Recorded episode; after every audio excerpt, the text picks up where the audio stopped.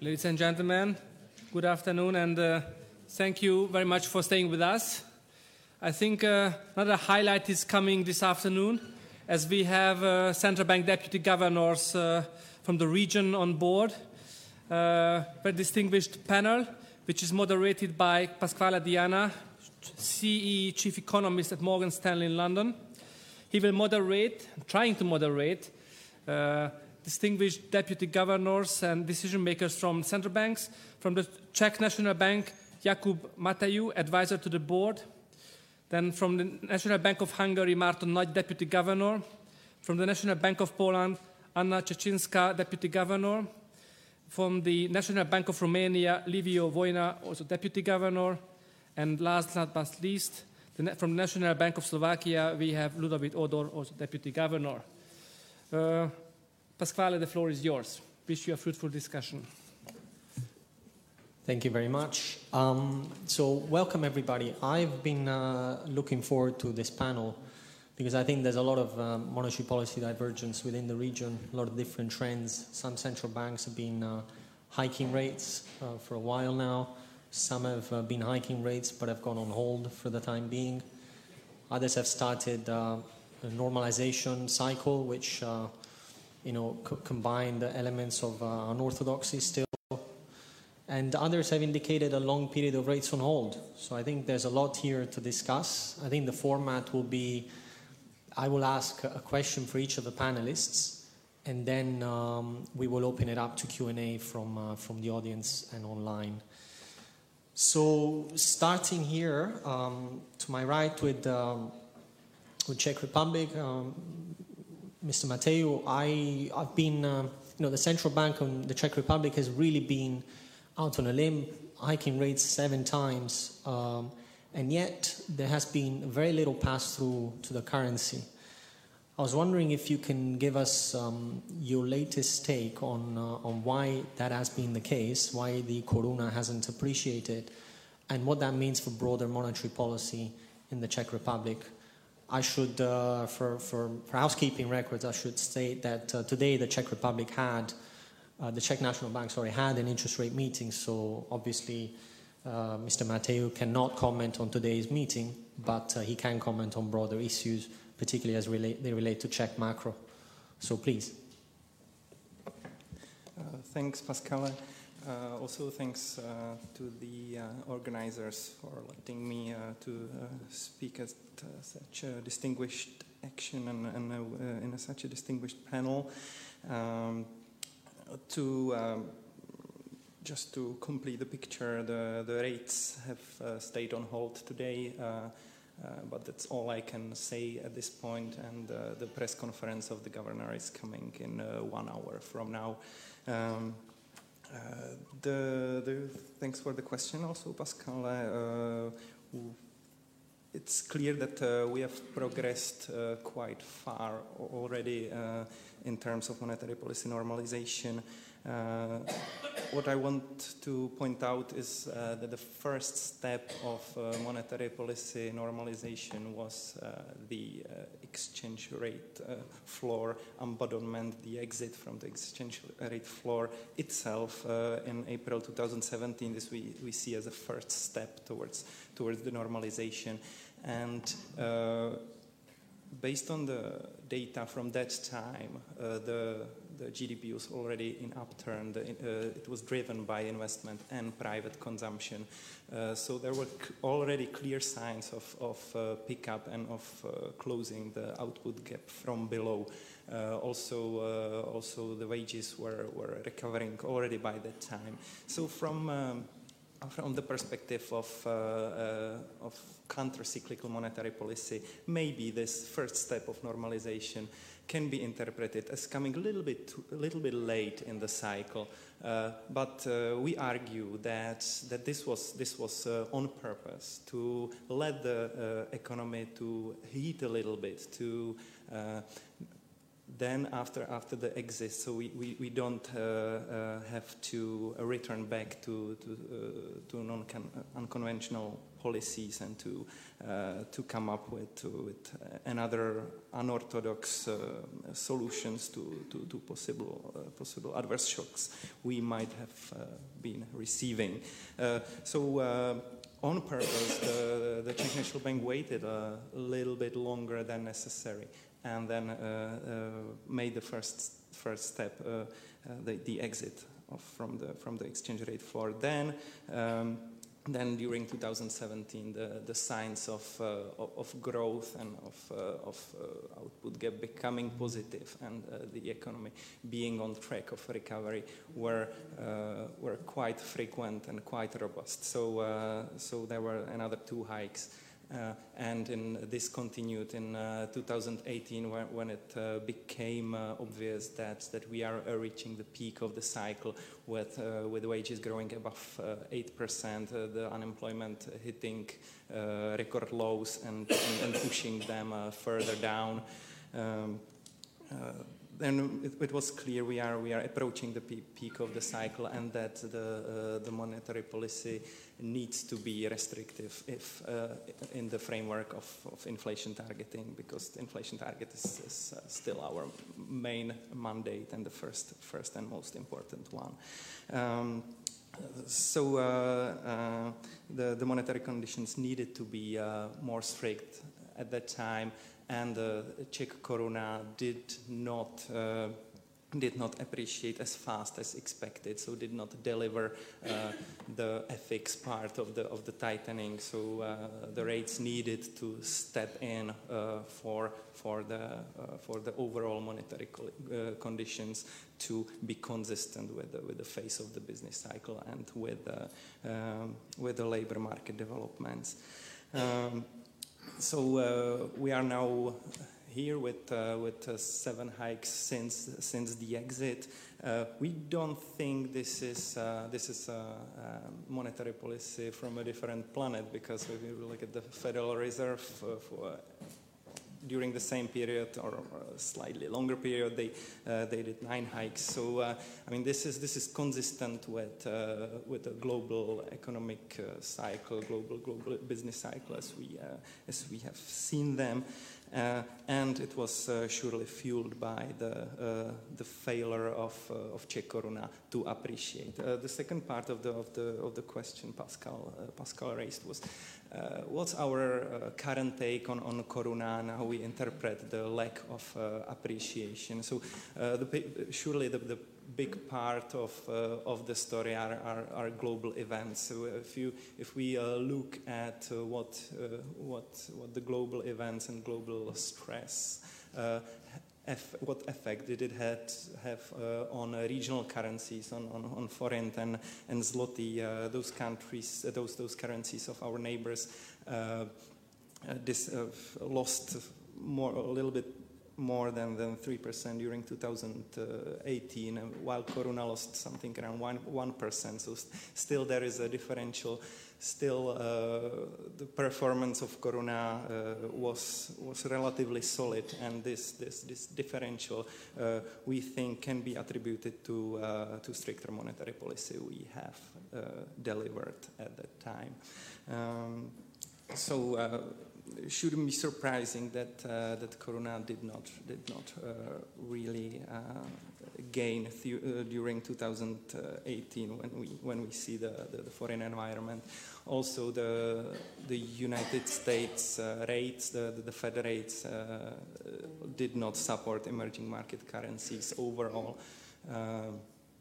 so with the, with the end of uh, Fed hiking cycle, we uh, think also some of the pressure on on uh, on Koruna exchange rate may fade in the in the near future. This we don't think this is the whole story behind koruna weakness. We surely have in, inherited uh, excessive uh, CZK liquidity uh, after the after the late days of of FX floor and after the exit, which somehow mirrors the, the, the amount of uh, amount of increase on of the, of the CNB FX reserves. Uh, so we we we acknowledge that, we monitor it closely, that we have, we have a lot, lot of liquidity uh, in the system. We, uh, we see that there is a search for yield in, uh, in CZ case. Um, and this, this part of the explanation of koruna weakness may stay uh, with us a little bit longer. Um, that said, uh, our, our, our outlook for, for rates now is, is a broad stability, uh, but it's conditional on koruna appreciation. And with that, I would, I would pass my work back to Pascal. Thank you very much. Uh, very thorough explanation. Moving on to uh, Hungary, uh, Mr. Nagy, you, have um, this week has been a very interesting week for uh, for central bank watchers and for markets. Um, the Central Bank of Hungary has delivered the first tightening move since 2011, but the interpretation has been uh, a, a, little, you know, market participants have been left a little wondering uh, by, by a couple of things. One is the, the launch of a, a corporate bond uh, program, and also the tone of uh, both the statement, but especially the press conference, which suggested that perhaps this normalization process um, won't be quite as prolonged as, uh, as people expected. I wonder if you can comment on both, help us understand the Tuesday decision, but also talk more broadly about how you see this uh, normalization process, how we should understand it. Yeah, thank you. Um, so really, and this week was uh, was quite unique. Um, um, the governor Governor Matolcsy made an announcement in a press conference on uh, Tuesday where we announced that the council decided uh, to increase the overnight deposit rate uh, by 10 basis point to minus 5 basis point and also decrease the crowding out liquidity by 100 billion Hungarian forint to minimum 300 500 billion.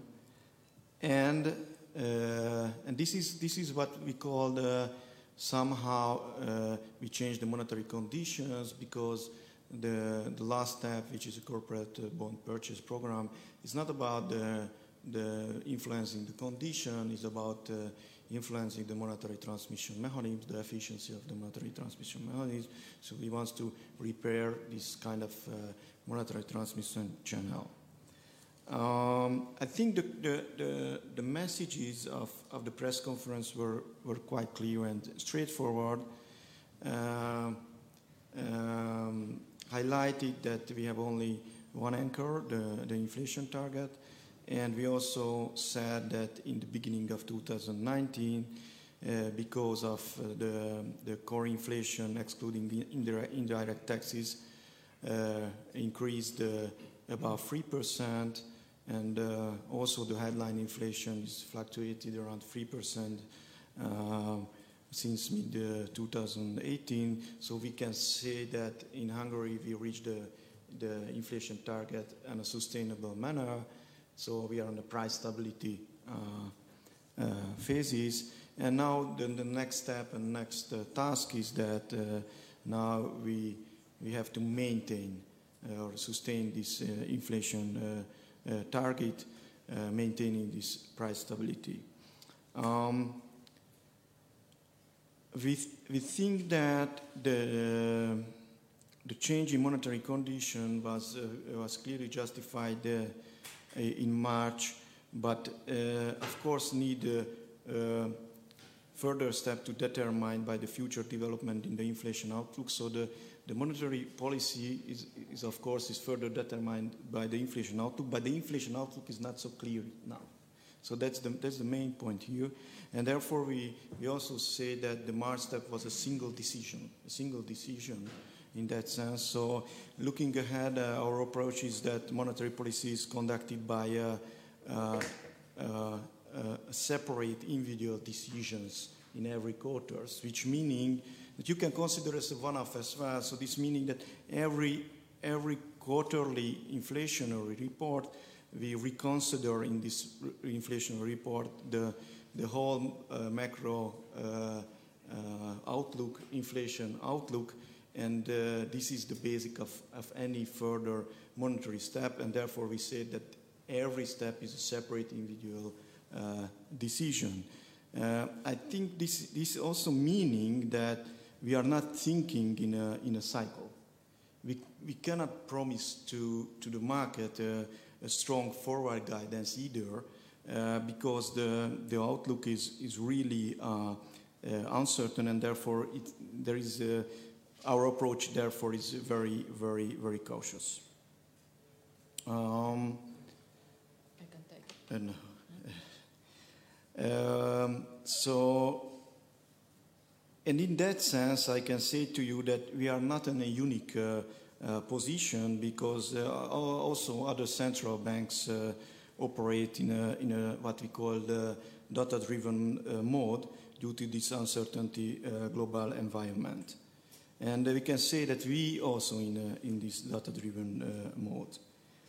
Um, the other thing is that, of course, the, the, the, the inflation data uh, the actual inflation data is very important for us. But the, for us, it's more important uh, the inflation forecast and this uh, monetary, what we call monetary policy horizon, because this is the horizon where we can influence the, the inflation and other macroeconomic uh, conditions uh, with our steps. And this horizon is normally what we uh, uh, published in the past as well, five to eight quarter. Uh, so we are going to uh, thoroughly assess this from quarter and quarter, this monetary policy horizon and our forecast. And if it's necessary, we will take step, and if it's not, we won't. So therefore, we cannot promise again uh, uh, strong forward guidance, uh, cycle thinking, uh, we can say that if it's needed, we will take the step. If not, we won't. And therefore, we said that this is a separate individual decision in every quarter. So you can consider as every decision as, as a one-off. Um, in, related to the inflation, uh, we have two uh, opposite uh, um, effect which is influencing the inflation forecast. One is the, that we call persistent, persistently buoyant domestic demand, so strong domestic demand, which is boosting uh, inflation.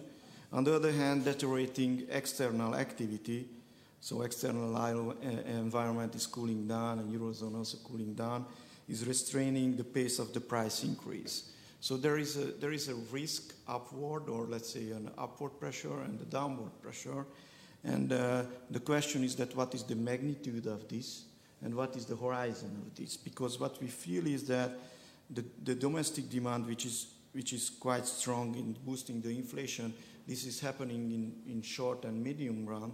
And in long run, uh, we will face the, the, the, cooling down effect of the external environment. So therefore, we say that from the end of 2019, the core inflation uh, starting to decrease again uh, to back to the 3% uh, level at the policy horizon, which is again five to eight quarter.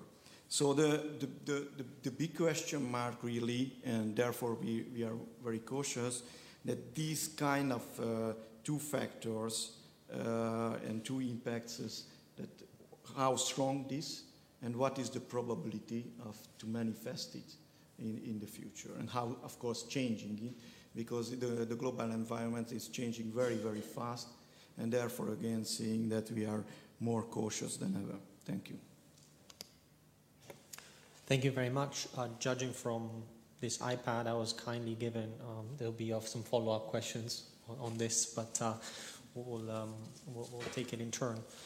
Um, so onto onto Poland, um, you know the macro story has been uh, has been very strong in terms of growth. Inflation continues uh, to be very benign, um, and the central bank, speaking of forward guidance, has given a very uh, long forward guidance, essentially betting that this benign trade-off between growth and inflation will continue. Um, do you have any comments, explanations on what, what, has give, what has given rise to this benign trade off, i.e., growing at 5% without creating um, much inflation at all? And can can you give us your thoughts on how that could change, perhaps in 2019 or 2020? First of all, thank you very much for um, invitation.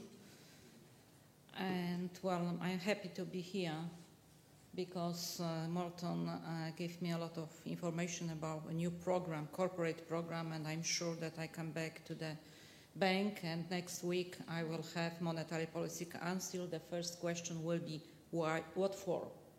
Uh, because as you know, central banks exchange the information among ourselves, so this is uh, additional uh, value for me to be here. But uh, let me start with uh, saying some words on our framework, which is uh, very similar to other central banks. We have Monetary Policy Council, but the Monetary Policy Council consists of 10 members, nine outsiders. It means that they are famous financial professors, etc., but they are not working at the central bank, only the governor as a chairman of the monetary policy. And uh, Monetary Policy Council has been uh, pursuing the price stability objective using uh, direct inflation targeting strategy. And since 2004, uh, the monetary policy objective is uh, to uh, control inflation with, and we set up the mm, the target 2.5%, 2.1% in 2004 with a symmetric band for, the, for deviation 1 plus minus 1. This is very important, uh, this uh, deviation, especially in the medium term. And since uh, 2004, the average annual growth in CPI in Poland has been 2%. So it means it's close to our target.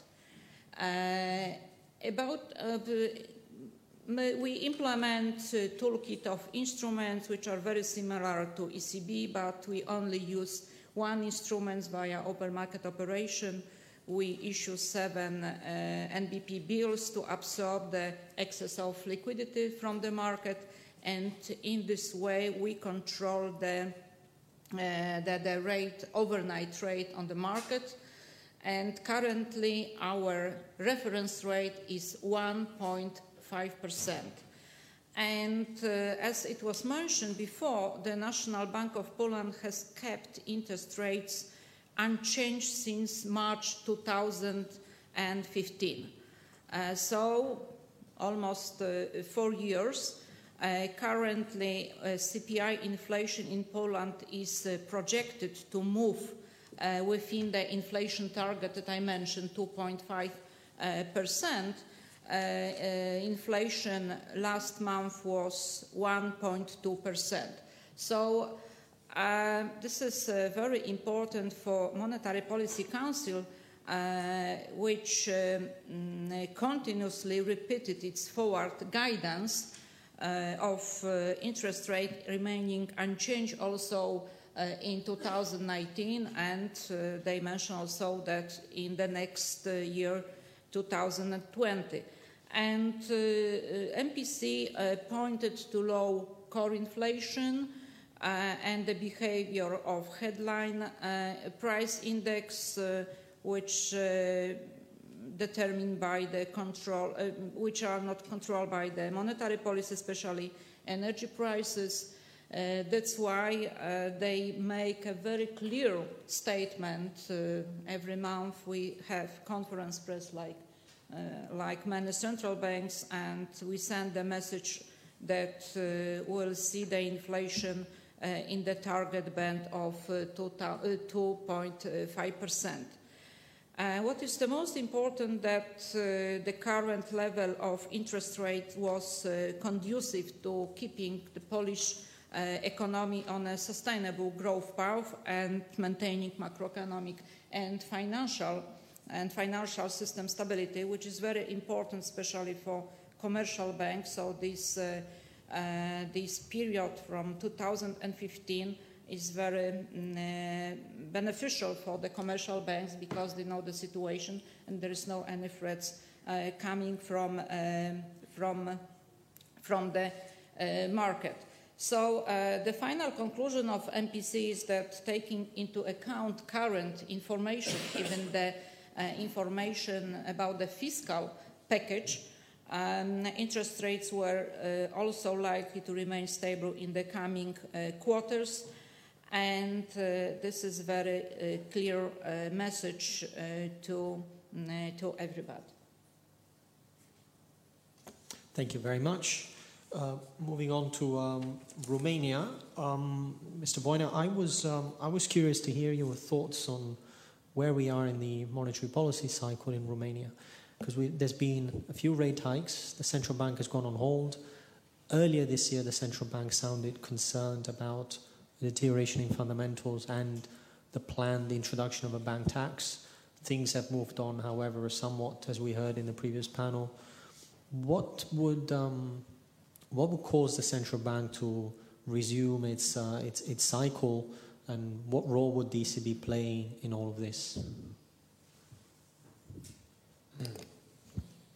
First of all, uh, I'd like to thank uh, uh, Hungarian National Bank for inviting me here, in particular my friends uh, Marton Nagy and uh, Daniel Palotai.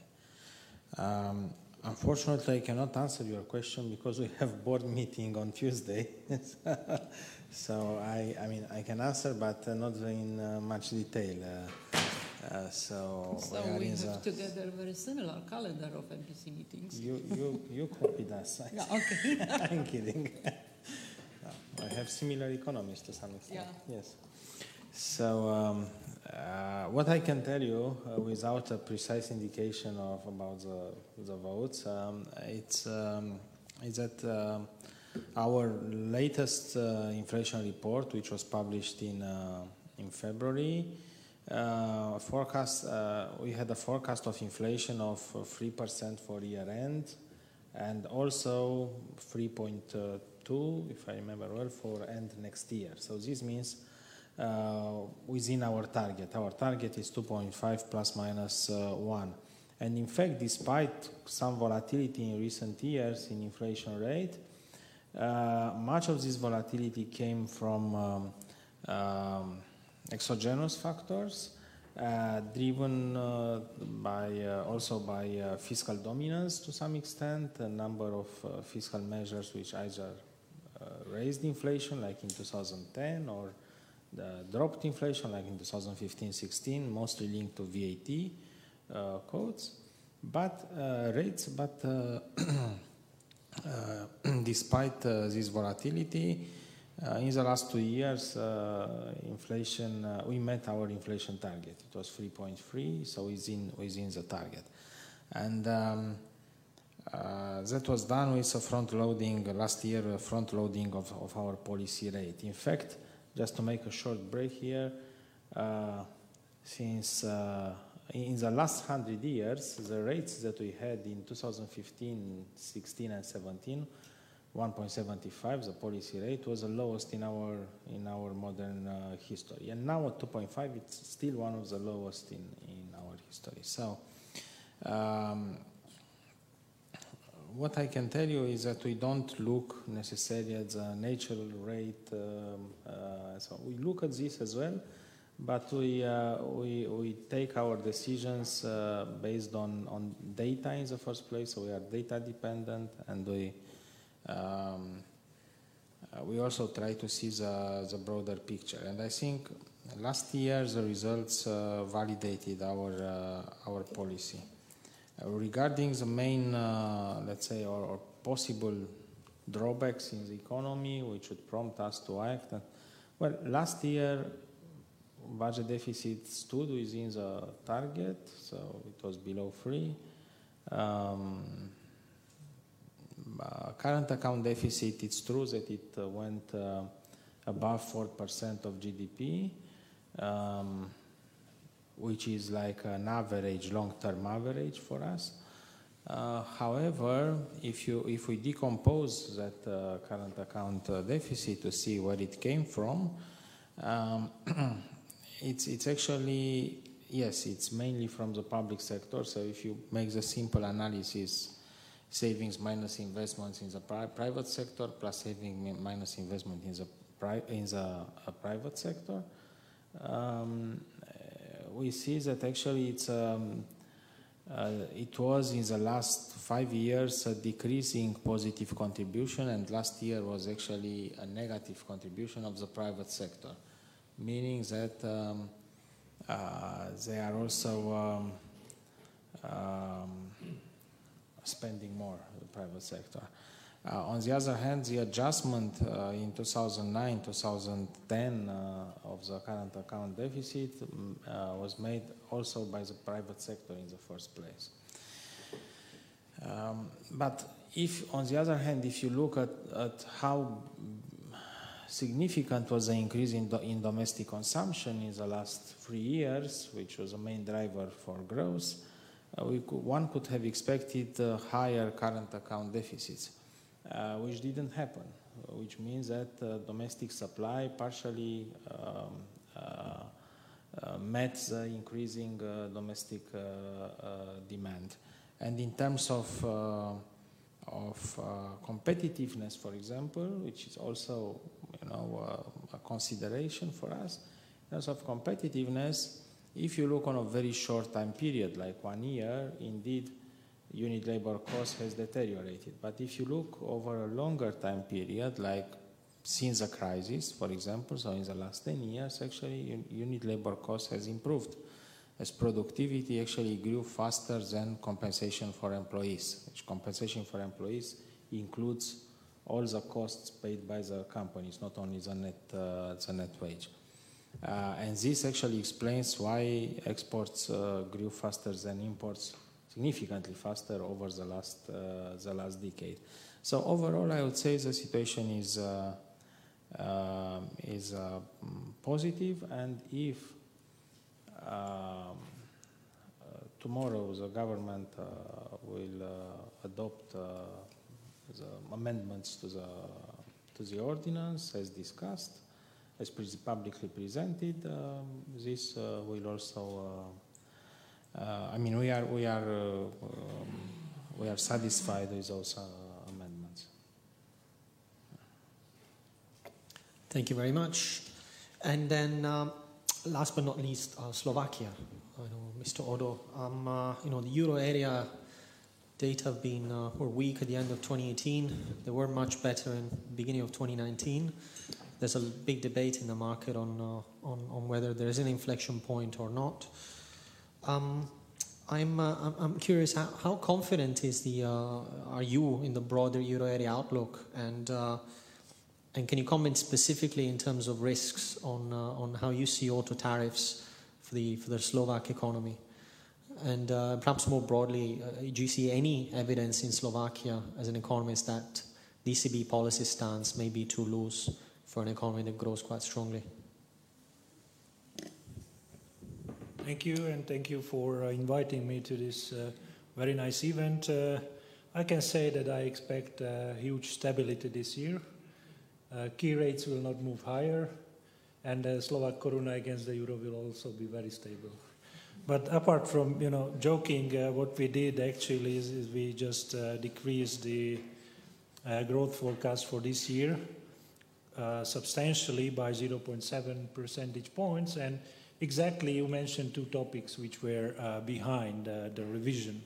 The first one is uh, the euro area outlook and generally also uh, a global economic outlook, although we see uh, some deterioration, as it was mentioned by Sergei Guriev uh, in, uh, in the morning. Uh, uh, the growth rate is still relatively okay for the world economy, but of course, there are a lot of risks on the horizon like the protectionism, like Brexit. By the way, I always thought that this Monty Python stuff and the yes minister stuff is a comedy, but now I see that it uh, it was inspired by reality at the end. And of course, China and and uh, potential uh, you know trade wars uh, between the U.S. administration. So what we what we really uh, see is a weak external demand, especially in the industrial sector and especially in Germany, if you look at the euro area uh, data. So, what is saving us is actually internal sources of growth. Uh, labor markets are quite, quite strong, the employment growth and also wage growth are very healthy, and uh, also, that is the uh, case in uh, most of the European um, area countries. the problem is that to some extent, those wage increases are not translated into, you know, um, bigger con consumer confidence or consumption, or, and at the end, inflation figures. And the second reason why we changed our forecast is exactly the automotive sector, because we expected that uh, uh, the slowdown of industrial production in Germany, especially in the automotive sector, was of a temporary nature. They said that it's because of these uh, emission tests, but um, also in January, if you look at the figures, uh, they are quite disappointing. There is a, actually a, a, recession on, on that segment. Uh, and uh, uh, since we are producing a lot of cars, we are very sensitive uh, to this topic. And there was a question that, you know, um, beside uh, Germany, uh, what if uh, there is a, a, tariff on auto imports between the European Union and the US? Um, the direct costs are not too high. We are just uh, sending 5% of our car production into the US, which means more or less 2% of the exports uh, overall. So even if we take into account the forward participation in uh, global value chains, this is still something like 0.1% direct impact.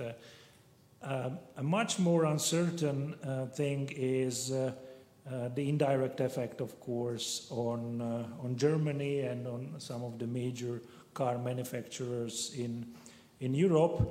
And in the, in, in the morning, there was a lot of discussion about these uh, global value chains, to what extent Central European countries are exposed to European or, or truly global value chains. But I would say that this is just part of the story. A second part, which can be even more harmful, is uh, kind of a confidence effect. So if there is a confidence effect that uh, um, uh, these tariffs will escalate uh, uh, the situation uh, between uh, global big global players and there is more in the pipeline in terms of tariffs and protectionist measures, then at the end this confidence effect may even have a bigger impact on, on the European economy than uh, at least through um, you know higher risk margins and and um, uh, lower investment uh, in manufacturing. So this is this is really a threat for us, not the direct effect, but uh, if uh, confidence effects uh, kick in, then uh, that would be a, a, bigger problem. But not only for us, that would be a, a huge problem for the euro area economy as as, as a whole. So basically, uh, we talked a lot about um, monetary and fiscal policies in the morning, but your last question is related to some other policies. Uh, a new kid on the block, which is macroprudential policy, since we, you know, lost our uh, ability to uh, have uh, absorption through the nominal exchange rate channel, and if the interest rates uh, in uh, the euro area are low, then it can create, of course, um, bubbles and, and financial and, and overheated financial cycles. So, what happened in our case is that mortgage loans almost doubled in, in the last uh, five to six years, and we had to come up with a lot of uh, macroprudential measures in order to, uh, you know, tame a bit the financial cycle and not to create excessive risks to the economy down the road. So this this was very uh, very important for us. Nevertheless, um, just to just to uh, conclude I see three areas uh, where uh, the development is a bit challenging to understand. The first one is that despite the relatively nice uh, performance of the labor markets and wage growth, there is almost no uh, demand side inflation.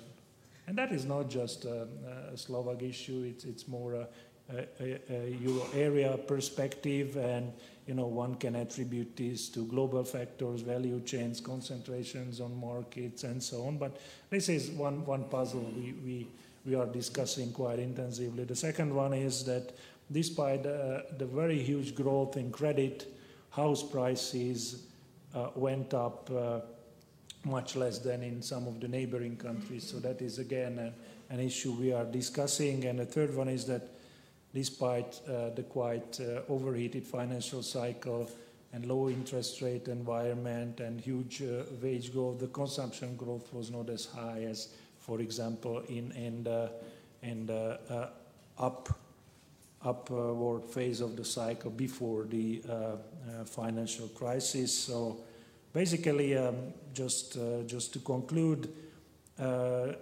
we revised down the growth forecast, but the medium-term outlook is uh, still very uh, solid, and probably we will uh, need to uh, monitor quite carefully uh, the financial sector in order to create uh, adequate buffers for the next downturn.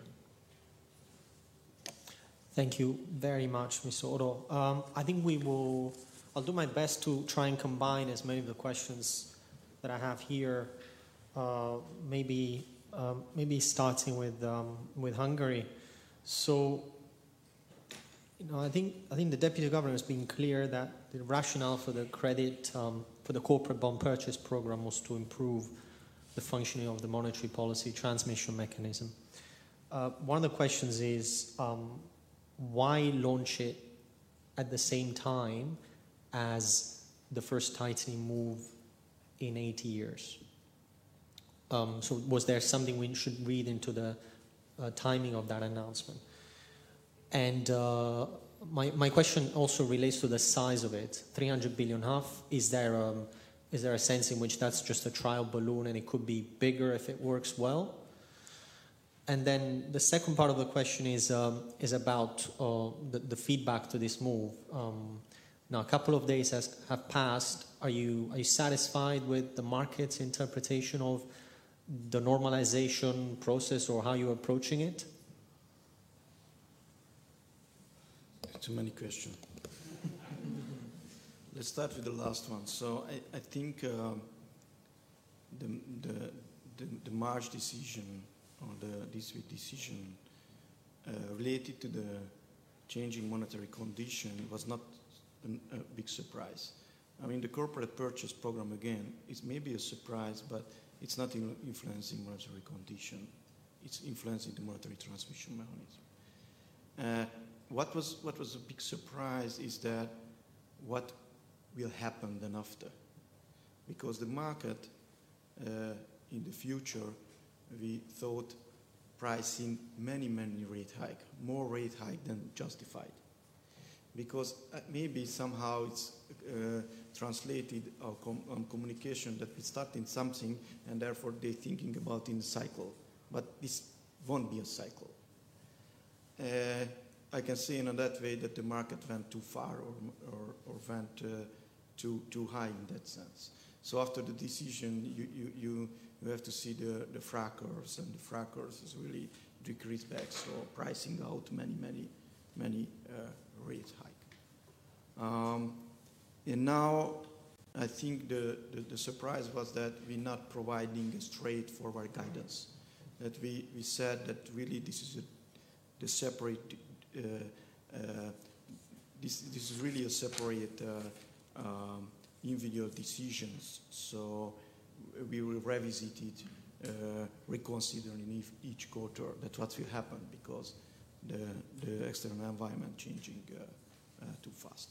Related to the, to the corporate bond purchase program and the timing of the announcement, I, I, uh, let's say we, we, are, we are working on it a uh, long time ago. And of course, uh, we can discuss whether it would be better announced later or now. But I can raise the question that it would be better later because then we, let's say, step forward with this 10 basis point and then the next uh, uh, meetings we announce this program. So it is uh, much better than announcing now. I think we could announce now and then separate this again from that what is influencing the conditions and what is influencing the monetary transmission mechanisms, and let's say repairing the liquidity on this market. Is there any third question or just I answered all? On the size, Okay, the size. I mean, the size. Uh, of course, we analyze the, the, the other programs, uh, the ECB program and the, and the Bank of England program as well.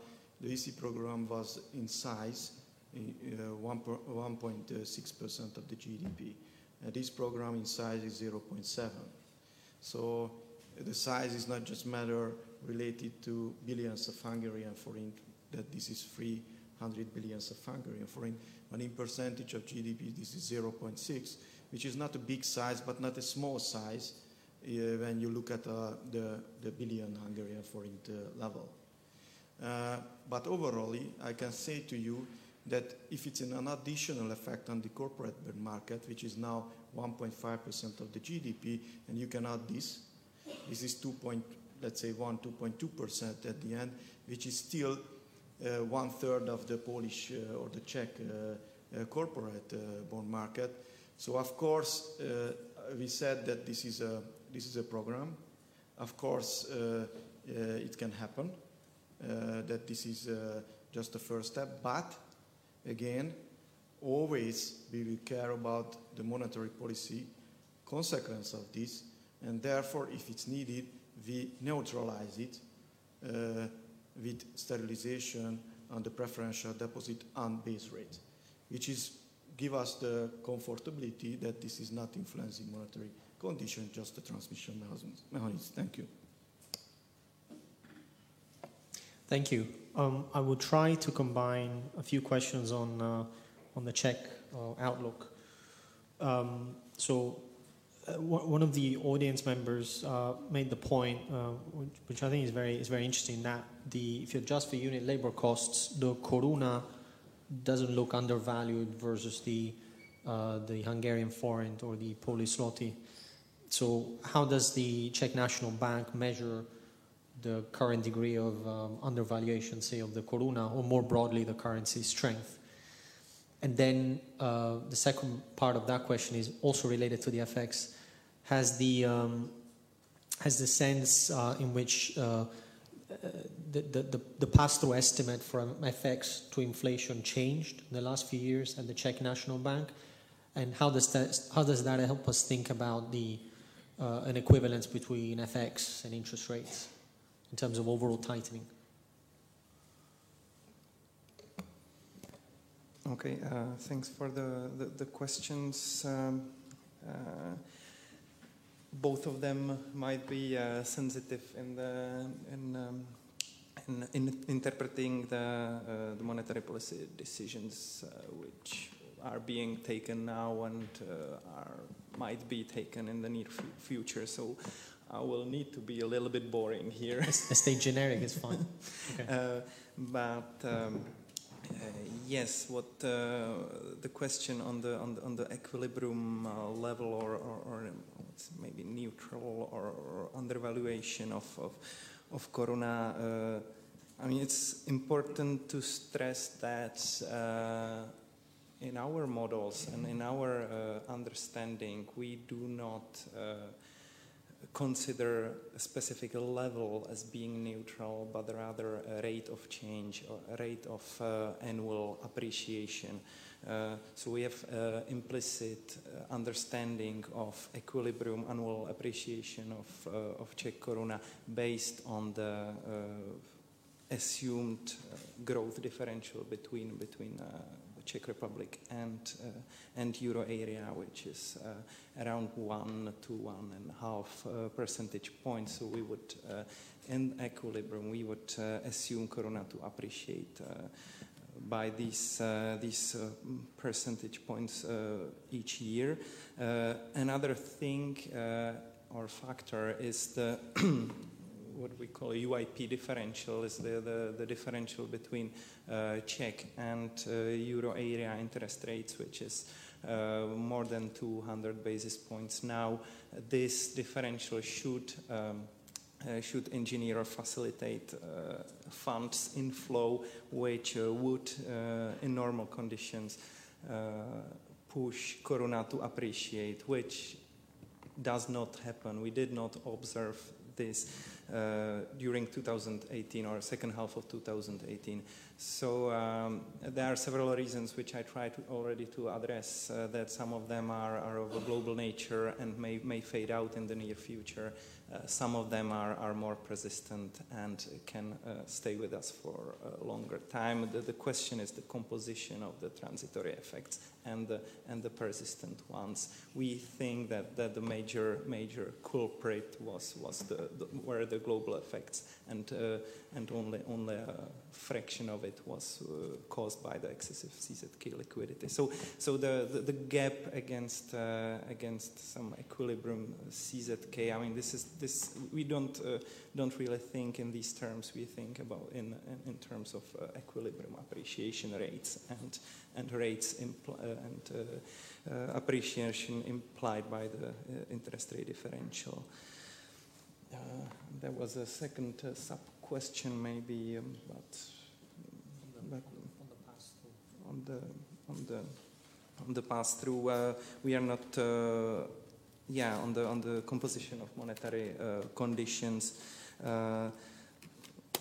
there uh, there has been an understanding of, uh, of the financial market that, uh, I mean, one, one, one percentage change in rates translate roughly roughly to 25 uh, hellers. I mean, this is this is very rough, and we don't like this this quantification, uh, but it might have uh, provided some guidance. surely the, the the the big picture is is more complicated, and and and recently the, the external conditions kick in and the, the foreign, foreign weakness is, is something we, we consider as being very serious. Uh, the German German slowdown and the persistence of German slowdown. Uh, this is this is the core thing which we'll observe now, rather than counting uh, hellers against against uh, interest rate changes. Thank you. Thank you very much.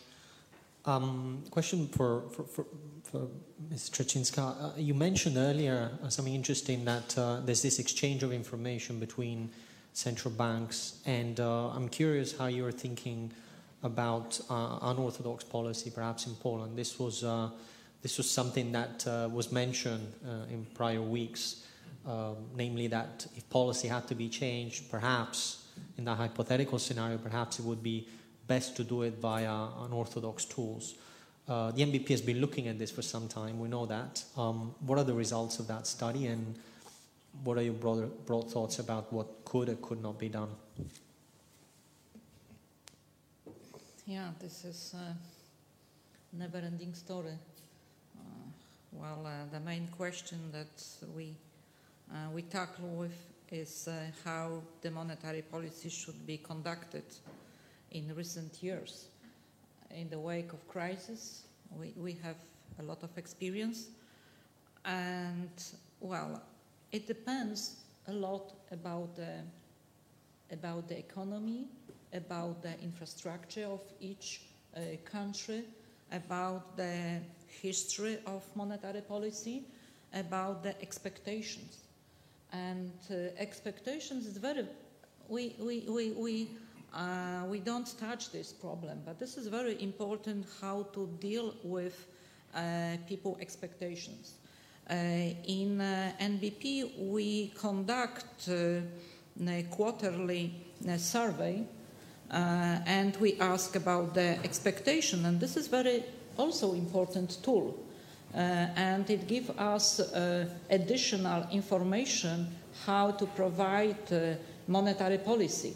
Uh, so not only the models, which we of course uh, had and, uh, and produced some data, but also uh, collecting a lot of information directly from enterprises, directly from the uh, people about uh, their expectations.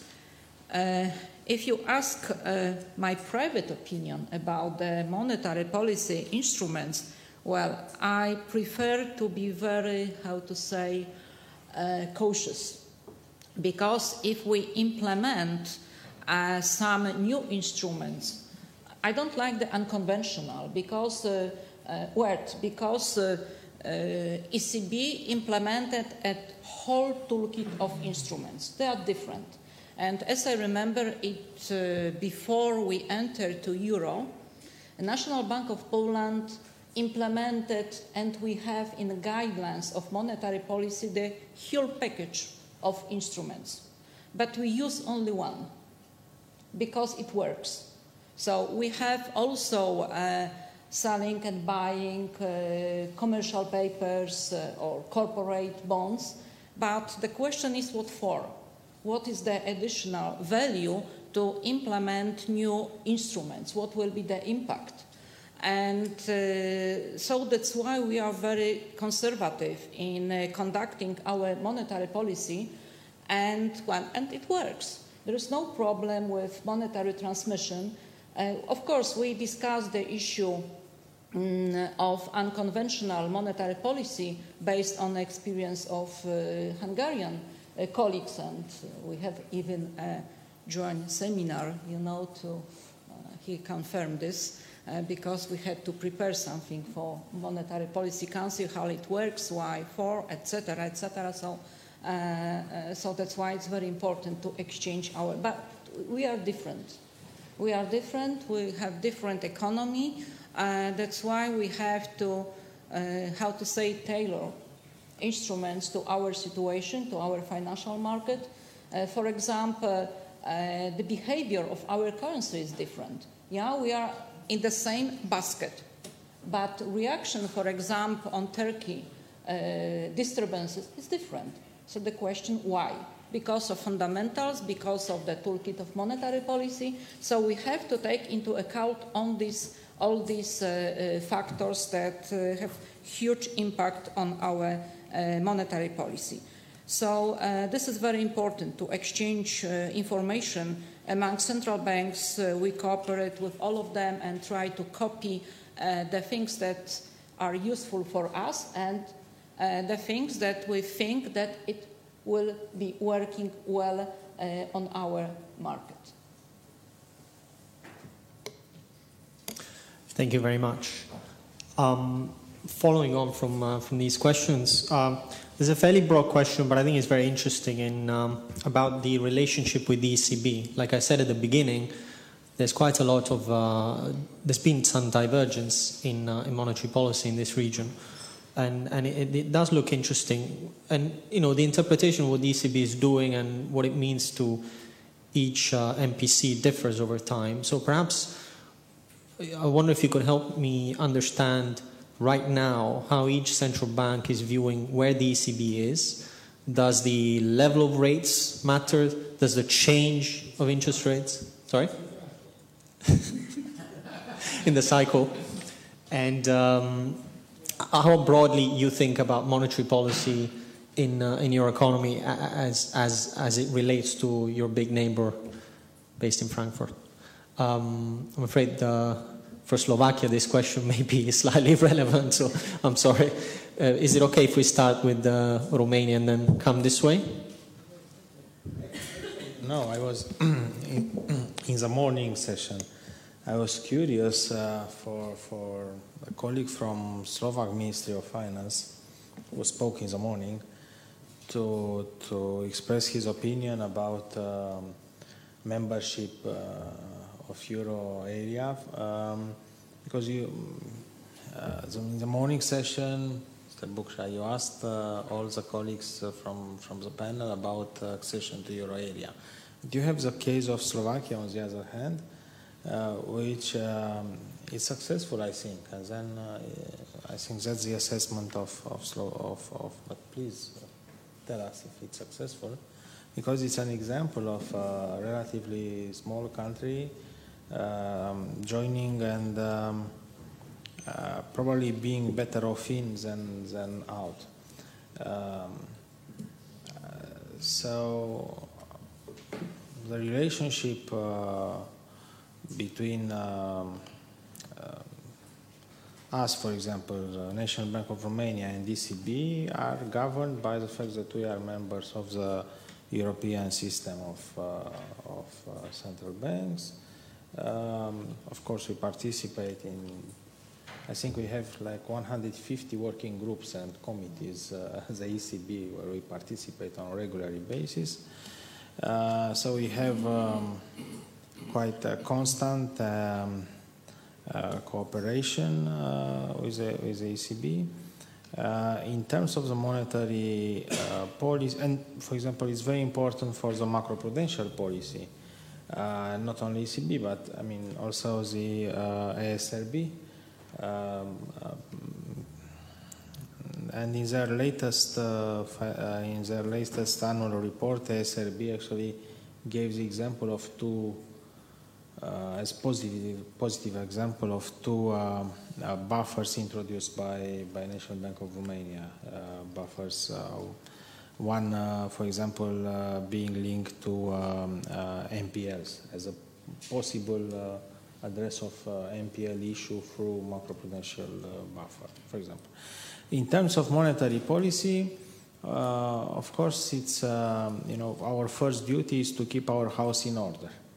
Uh, and then we are aware of the differential between uh, euro area uh, euro euro interest rates and our interest rates and when and should this uh, should ECB and sometimes in the future uh, start uh, hiking, of course this interest rate differential would have to be maintained. it's is normal. Uh, but it's important uh, that such a such a future event would, would find us in, in a right uh, in a right position without internal uh, let's say severe internal imbalances. Pretty much that's it.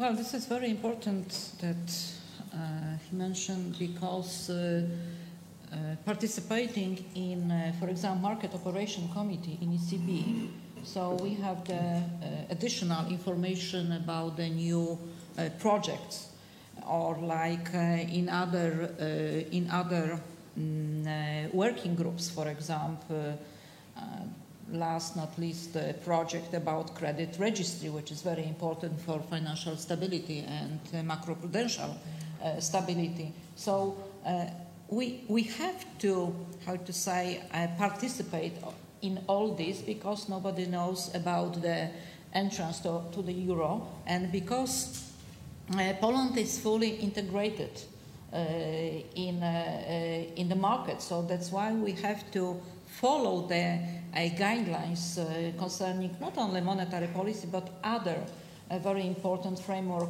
uh, concerning the financial stability. So, uh, so this is our map. This is our uh, task, and we have to we have to implement. Of course, uh, how we implement it uh, depends on uh, our each situation separately.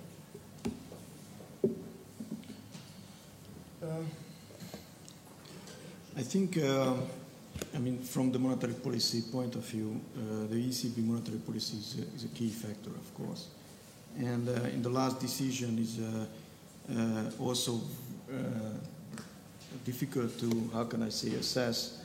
And this is what the markets say, is that whether it is a neutral decision or this is a easing decision, what the ECB made, because the TLTRO was not clearly priced in by the market, and uh, TLTRO free, which is uh, being announced, is the is keeping the balance sheet uh, uh, relatively unchanged in the in the future, and that's that's very important how how, the market assesses again, and of course behind there is the the, the weakening eurozone uh, economic growth and, and lower inflation.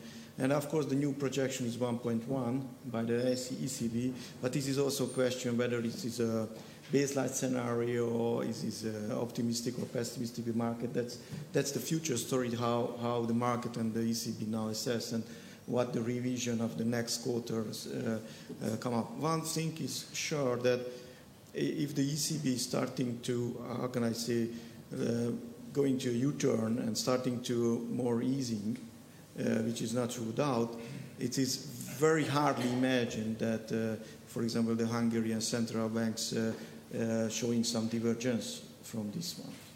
So divergence is, is very hardly imagined. Sorry. Additional, uh, the last uh, statement of Mr. Draghi about that they are going to revise uh, if the negative interest rates are hard hamper the, uh, the situation in the banking sector the, on the market. This is very uh, interesting because after many, many years Yes. of uh, conducting unconventional monetary policy, they try to come back uh, to the beginning and to analyze uh, what are the impact uh, on financial stability, especially for the banks. Okay, what to add to this? Everything has been said. No, we, we maintain a very close cooperation with uh, with ECB and committees and uh, and everywhere. We we look very closely at uh, interest rate guidance, and this is this is clear clearly a crucial thing for us. Uh, not only the, the, the current interest rate differential, but but mainly the outlook on the monetary policy horizon uh, which which guides also our expectation of uh, of exchange rate developments. Beyond this, uh, maybe one uh, relatively new new factor in the in the game is uh, the observed higher correlation or negative correlation of CZK um, exchange rate against uh, euro dollar rate. So what we what we've uh, seen increasingly throughout 2018 is when when euro gets hit against against the dollar, it gets weaker. It translates to weaker koruna even against euro, and this is this is uh, this is what we observe what we observe more in more intensive uh, um, fashion more recently. So also also in monetary policy news from the ECB changes in guidance affect the euro dollar rate and then the CZK uh, rate prog- progressively more than it was uh, before. Thank you. Thank you very much. Um, still many questions. I, I don't know if we'll get through all of them. This one is for, for Mr. Nagy for Hungary. Um, it's a broad question on the FX. If you give your thoughts on whether a weak, a weaker forint can be beneficial for growth, uh, given what's going on in the euro area and how open Hungary is. Okay, we don't have exchange rate target. okay, we like exchange rate stability. Thank you.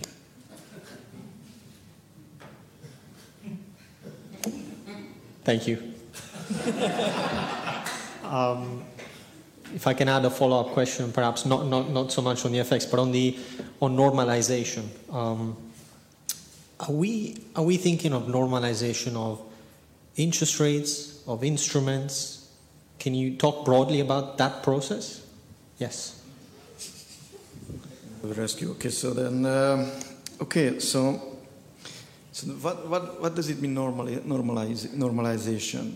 Normalization means uh, when a lot of people think that the definition is that normalized monetary policy, normalized monetary policy toolkit, because this toolkit is more unconventional, so you have to regard more conventional.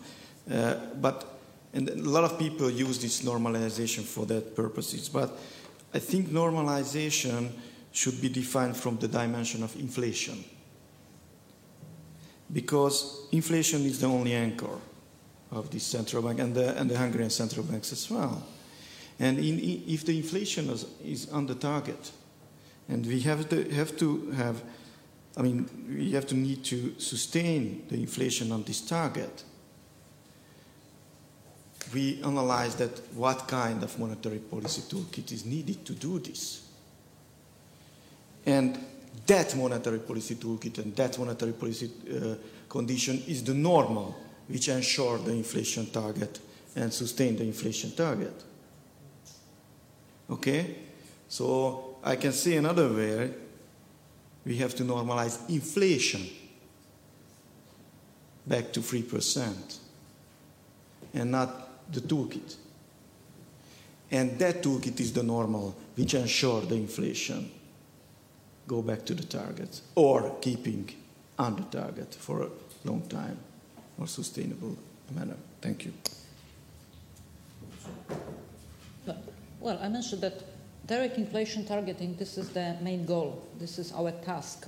And we have a toolkit in order to adjust, to adapt, how to say, uh, the nature uh, of uh, disturbances observed in the economy by using instruments. Yeah. So uh, it depends on the situation, economic situation. We use some of them tomorrow or uh, yesterday. But, uh, well, I also don't understand why we use unconventional, because ECB uh, has in their uh, toolkit of instruments the whole range, but they use for a specific period of time in order to react, uh, in order to maintain the price stability or to uh, fulfill the target. So this is very important to exercise these instruments which are necessary for current situation. Thank you.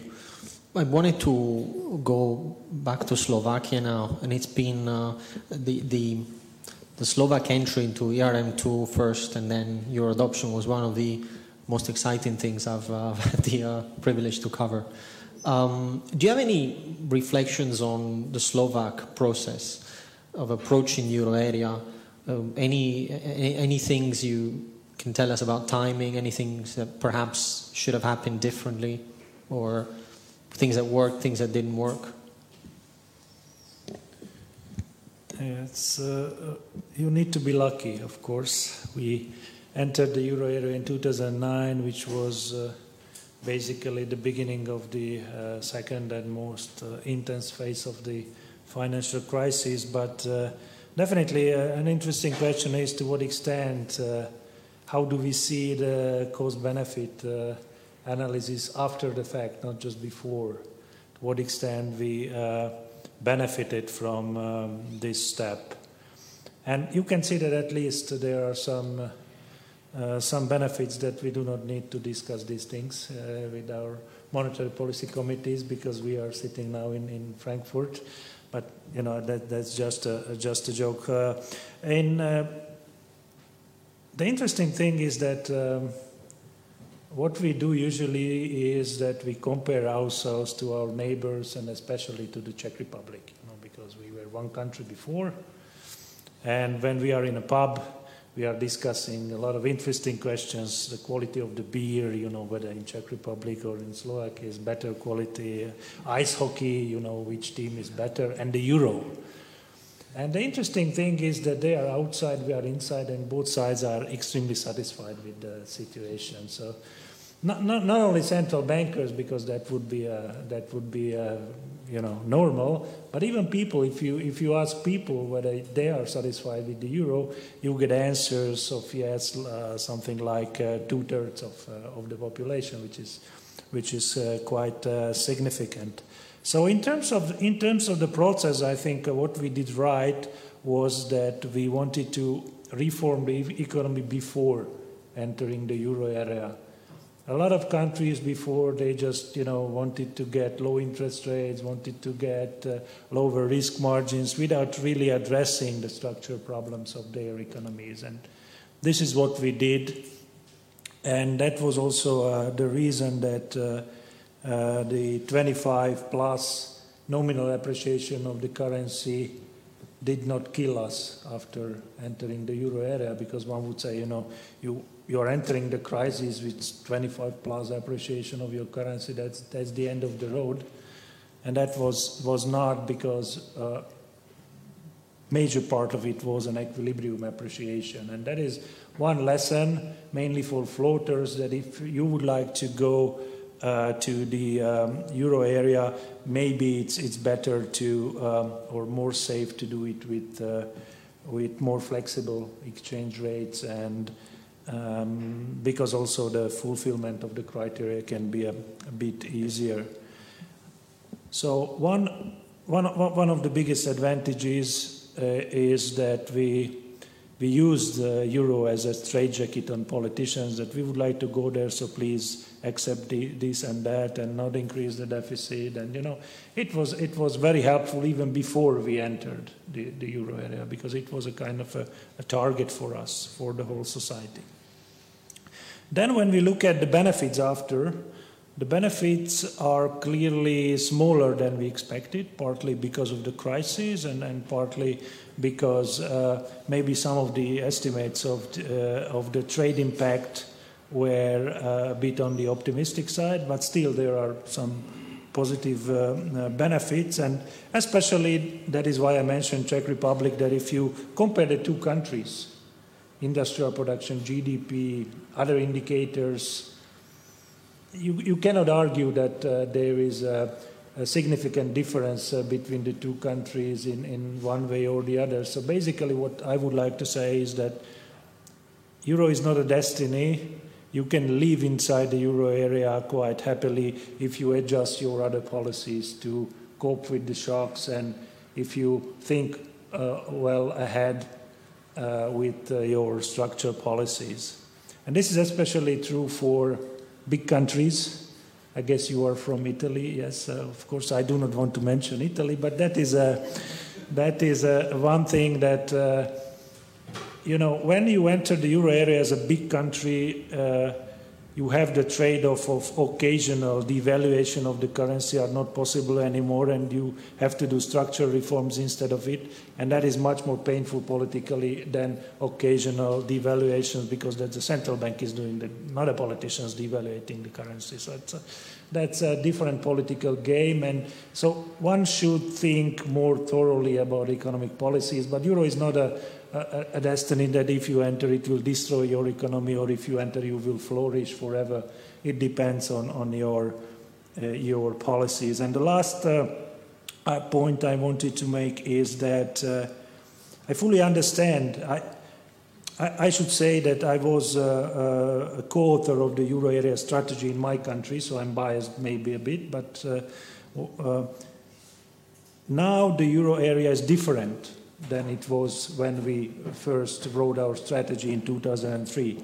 So at that time, I, I frankly understand those people who are saying, let's see uh, whether the euro area is capable of uh, reforms in order to put the common currency on, on a more stable footing. And okay, let's see what happens there. And only after that, uh, we will uh, decide about the precise euro area entry. So that, that, that I, uh, that I uh, fully understand, even though in our case the timing was really fortunate and as I mentioned, the policies were really uh, helpful in terms of shock elimination right after entering the common currency area and the financial crisis. Thank you very much. That was very interesting. Um, I think we have time for one last question, um, which is quite broad, but maybe we could spend a couple of minutes each on this. Um, as macro practitioners, um, besides inflation, what are the one or two series you're looking at to gauge price pressures in your economy? The question doesn't say it, but it, is it uh, maybe credit, real estate? What, what, what, are the things aside from inflation and core inflation you're looking at? Yes, please. Okay, thanks for this question. It's, uh, it's, a, it's a nice one. Uh, I mean, the, the, the, financial market has been uh, quite uh, focused recently on, on the koruna exchange rate as a, as a driver of uh, Czech monetary policy decisions. I mean, this is uh, to an extent uh, reasonable uh, because being a small open economy where a large portion of, uh, of GDP of consumption, for example, is imported, almost whole investment is imported. So this uh, the, the, the CZK exchange rate clearly matters uh, a lot for as a, as a, as a proxy for future inflation developments. Uh, but what I would like to bring up front to, to attention, which what I think has been a little bit in the in the uh, neglected, is, is, is, wage dynamics and uh, and uh, labor market, which uh, we consider as a, as a starting point for accumulation of, uh, of inflation pressures in the economy. So what, what, what we first observe is, is the Beveridge curve movement, uh, uh, fall in uh, unemployment, then after some lag, pressure on, on, on wages, which then translate to, to price pressures on, on core inflation. So would like to bring a little bit more attention of the analyst uh, and investor community uh, back to wages and, and labor market developments. Thank you. Thank you.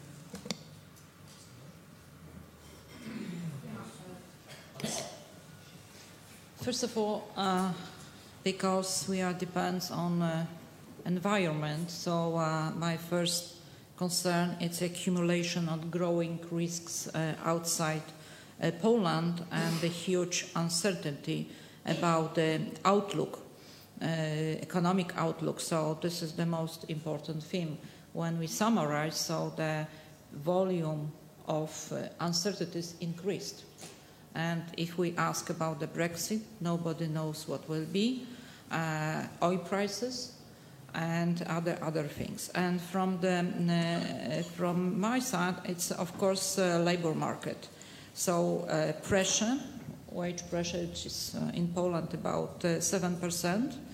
And uh, you can also ask about the fiscal policy. I think that we have a very good situation uh, because uh, it's better to do something when the situation, economic situation is very good, 5% of GDP. So we have the space for fiscal, and this is um, also space for any structural reform and socio-economic reform. So this is a good time. And uh, well, uh, the labor market this is something that we uh, concern, but because of inflow, uh, inflow from our uh, colleagues from Ukraine, so this is manageable, I think. And uh, well, oil prices. This is also impact on inflation.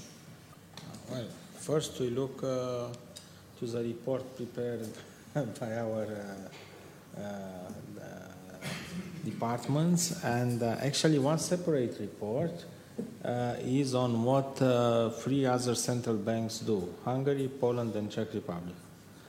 And um, yes, this is on our table every time. But we told you that we do nothing. Yeah, but we want to reassure that you don't. so that we could confidently say we do the same. Please observe uh, the next week communication yes. from the MPC. Okay. um, so no, we, we, really we look uh, to to our peers because we don't want to be outliers. Uh, in neither way, you know, not, don't be the first, don't be the last to uh, to attract uh, in order to avoid attracting unwarranted uh, capital flows. So that's one of our concerns. But then we look at the entire uh, toolbox. So uh, it's not only mon- uh, it's not only the um, uh, monetary uh, the, the, policy rate itself. It's not the only tools that we have. and so we, we, we always look at the whole uh, package of instruments uh, that are available to us and sometimes uh, we decide to use others instead of the policy rate. So it's um, as I said, it's a package. It's a package, and we consider it as a as a whole. Thank you. So the question was, what kind of uh, indicators of inflation pressures we are uh, watching uh, apart from the traditional ones? Okay. So basically, I, I, I uh, can mention three of uh, those indicators. The first one, which is quite important for me, is uh, inflationary expectations. Uh, since, uh, given the uh, current policy environment, that the effective lower bound, it is very important to keep well anchored inflationary expectations because, you know, otherwise it can have a, a, huge impact on on uh, future inflation, especially for the euro area and at the effective lower bound. You know, it can create a, a lot of problems. Two other indicators. Uh, first one uh, is more domestic, and the second one is is more uh, international. The more international is a, a, global cycle.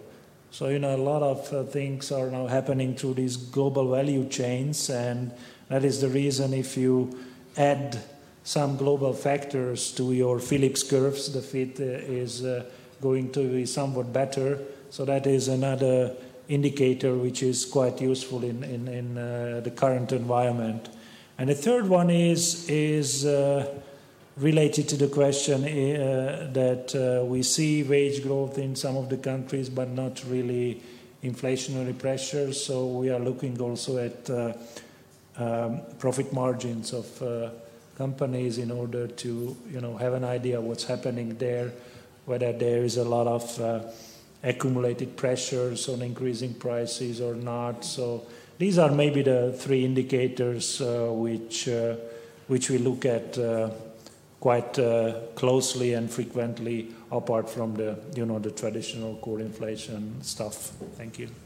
Thank you. Thank you all very much. Um, it is just after 3 p.m. Unless there's uh, any concluding comments, I mean, Daniel uh, stood up ready for his. Um, for, to wrap it up, I would like to thank the, uh, the panel. It's been, uh, it's been very interesting, I think, and also the audience for, for all the questions. I think we got through uh, most of them, really. So thank you all.